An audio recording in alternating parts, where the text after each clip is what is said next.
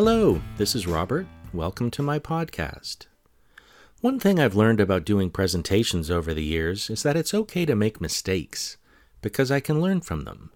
Each new presentation gives me a fresh opportunity to fix some mistakes I made in previous presentations, and then I'll usually make some new mistakes I never even saw coming.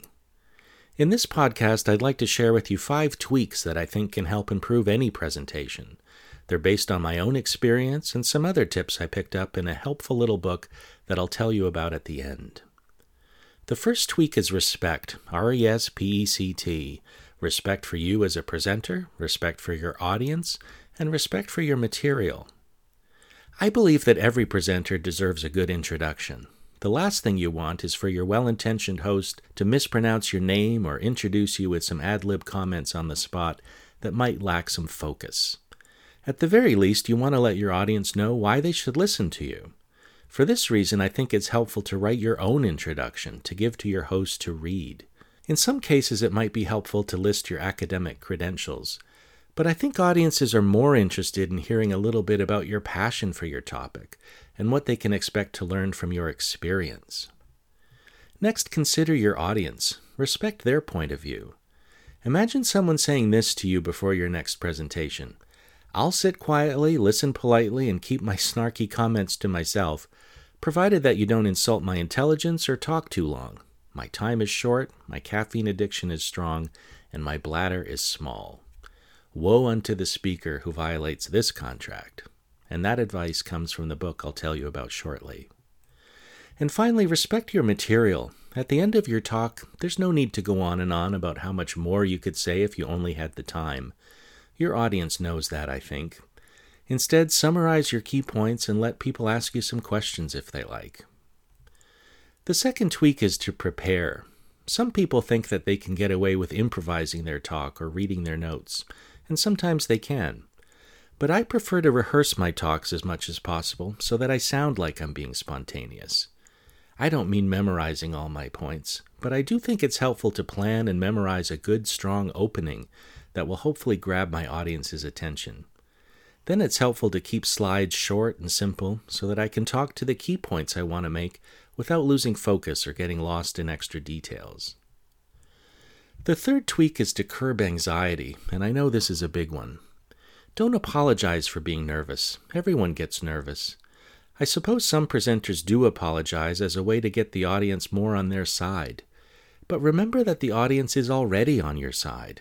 They want a good presentation just as much as you do. And if you start talking about how nervous you are, you'll probably make your audience nervous too. Reject negative self talk. And finally, develop some creative strategies to affirm yourself. Let me tell you something. Pretty much before every talk I give, I arrive early to scope out the room. I stand or sit in different spots around the room, and I imagine myself at the front giving my talk, talking to me, my most appreciative listener. Maybe that sounds kind of weird to you, but as a high introvert, it works for me. The fourth tweak is to tell a story. In most situations, I think it's probably best to avoid jargon, abstractions, and statistics, and to provide some concrete examples instead. Tell an engaging story that will leave your audience with a takeaway message. What's the one thing you want your audience to understand about your topic and remember? And the fifth tweak is to respond graciously to questions. End your talk by saying something simple like this Thanks. Can I answer any questions?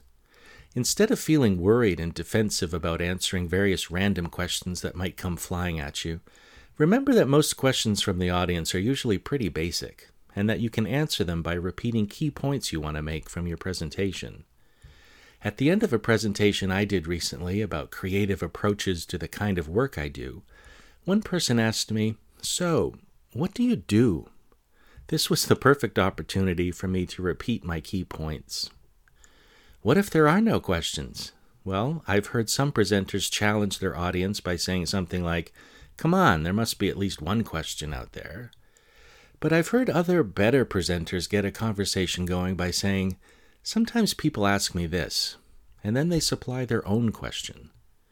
But if you're running out of time, I think it's best just to say thank you and to sit down. You can read more about these and other helpful tips in a book by David Feldman and Paul Silvia called Public Speaking for Psychologists A Light-Hearted Guide to Research Presentations, Job Talks, and Other Opportunities to Embarrass Yourself. It's short, fun to read, and I found it very helpful. I hope the five tweaks I talked about in this podcast are helpful to you. Remember, you're going to make mistakes, we all do, but you can learn from them too. I hope you have fun with your next presentation, and I hope you let me know how it goes. You can reach me at robertmundell.com. Thanks for listening.